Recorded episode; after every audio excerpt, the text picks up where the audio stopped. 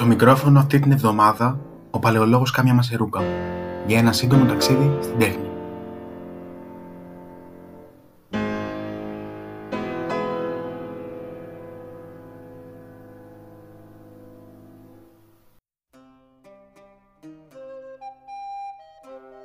Αγαπητοί ακροατές, εύχομαι να είστε όλοι καλά. Το θέμα του σημερινού μας podcast θα είναι λίγο διαφορετικό θα κάνουμε ένα μικρό ταξίδι στον Ευρωπαϊκό Μεσαίωνα και την πρώιμη αναγέννηση, για να γνωρίσουμε ορισμένους ιδιαίτερα σημαντικούς συνθέτες. Η περιπλοκότητα με την οποία συνέθεταν η μουσική της Ars Nova είχε οδηγήσει την τέχνη σε μια στασιμότητα. Αυτό όμως άλλαξε με την πρώτη αγγλική νίκη στον εκατονταετή πόλεμο του 1315 στο Αζινκούρ.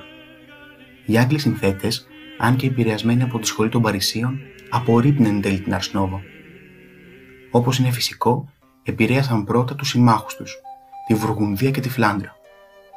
Η νέα μουσική που προκύπτει από το πάντρεμα της αγγλικής δροσιάς με το γαλλικό ρυθμό και του φλαμανδικού μυστικισμού με την ιταλική απλότητα εκπροσωπείται από τον Guillaume Ντιφέ.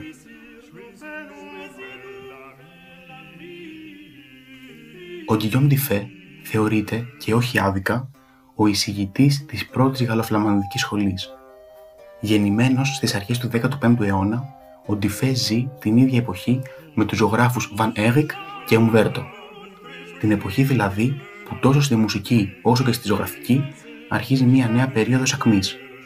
Στη μουσική του Guillaume Ντιφέ μπορούμε να διακρίνουμε τη δημιουργική συνύπαρξη της πλούσιας μελωδικότητας και της επίδρασης του γρηγοριανού μέλους. Αξίζει να πάρουμε μια ιδέα από τη λειτουργία σε Le Fas Apal,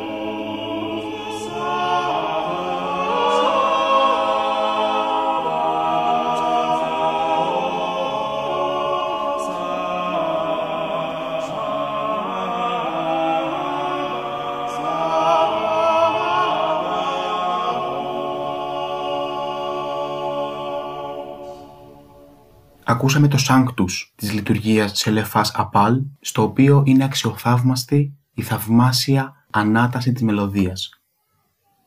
Είναι σημαντικό σε αυτό το σημείο να αναφέρουμε πως οι συνθέτες αυτής της εποχής χρησιμοποιούσαν πολλές φορές στις λειτουργίες τους ως βάση ένα κοσμικό τραγούδι, αλλάζοντας ωστόσο τους στίχους. Ένα τέτοιο παράδειγμα αποτελεί και η λειτουργία, το Sanctus της οποίας μόλις ακούσαμε. Δεν θα μπορούσαμε φυσικά να λησμονήσουμε το κοσμικό έργο του Guillaume Dufay. Δεν νομίζω πως μπορώ να σας μεταφέρω το κλίμα της κοσμικής μουσικής του Dufay καλύτερα από το να σας παραθέσω ένα χαρακτηριστικό της δείγμα.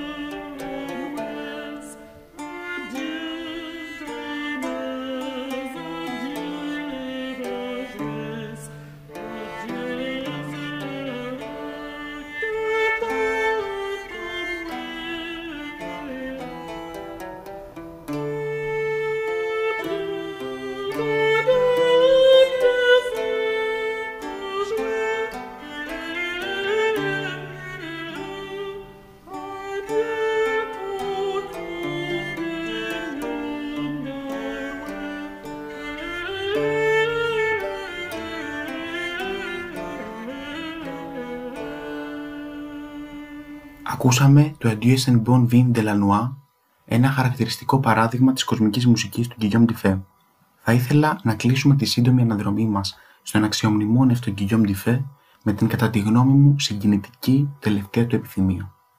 Μετά από μια ασθένεια αρκετών εβδομάδων, ο Ντιφέ πέθανε στις 27 Νοεμβρίου του 1474. ζήτησε να το τραγουδήσουν το μοτέτο Ave Regina Köhlerum καθώς πέθαινε, που περιείχε αιτήματα για έλεος που παρεμβάλλονταν μεταξύ των στίχων του αντιφώνου. Αλλά δυστυχώς ο χρόνος ήταν ανεπαρκής γι' αυτό.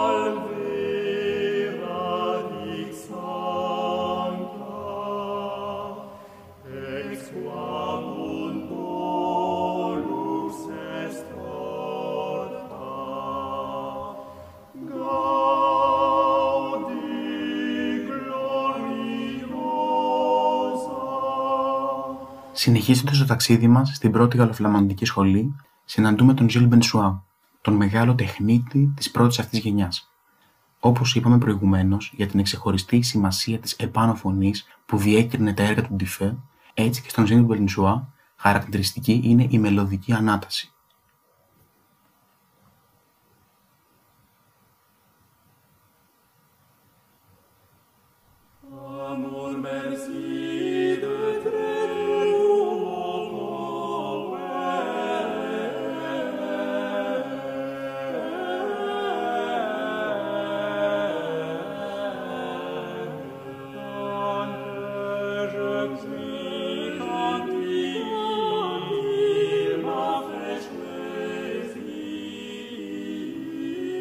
Ακούσαμε την μπαλάντα Amour Merci de Trost Mon Poir, ένα τυπικό γαλλικό τραγούδι σε επαγγελματικό ύφος. Συνεχίζοντας, περνάμε στη δεύτερη περίοδο της Γαλλοφλαμανδικής Σχολής. Το γενικό γνώρισμα των συνθετών αυτής της περίοδου είναι η συνθετική αντιστικτική δομή στη μουσική σύνθεση. Ω αποτέλεσμα αυτής της πολυφωνικής πορείας σύνθεσης, παρατηρείται μία εν μέρη ασαφής διάρθρωση που ενισχύεται από την εμφάνιση αλλεπάλληλης ένταξης στο συνθετικό υλικό της τεχνικής της μίμησης με τη μορφή του κανόνα. Η τελειότητα της τεχνικής σε αυτή τη δεύτερη περίοδο ανήκει αναμφίβολα στον Ιωάννης Όκεγγεμ. Λαμπρό παράδειγμα της μιμητικής τεχνικής βρίσκουμε στο έργο του Όκεγγεμ και πιο συγκεκριμένα στον 36φωνο κανόνα Deus Gratias.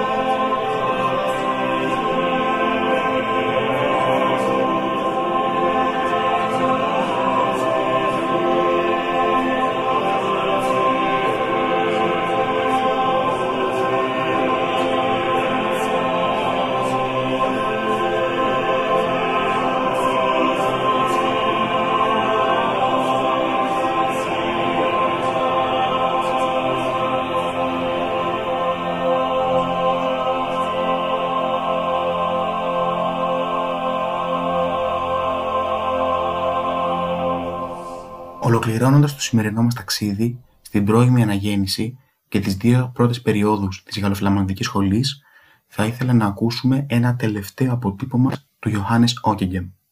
Το «Κύριε» από τη Μίσα Κιουσβίς Τόνι.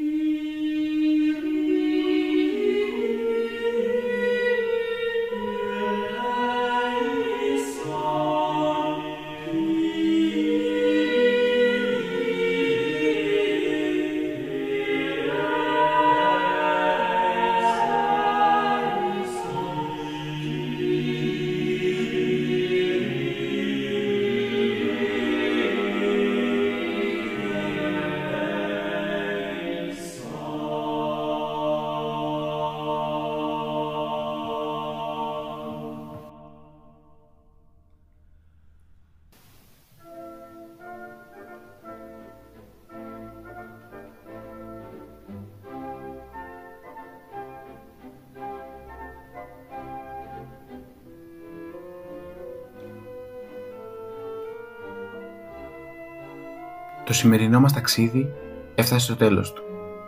Εύχομαι να το απολαύσατε.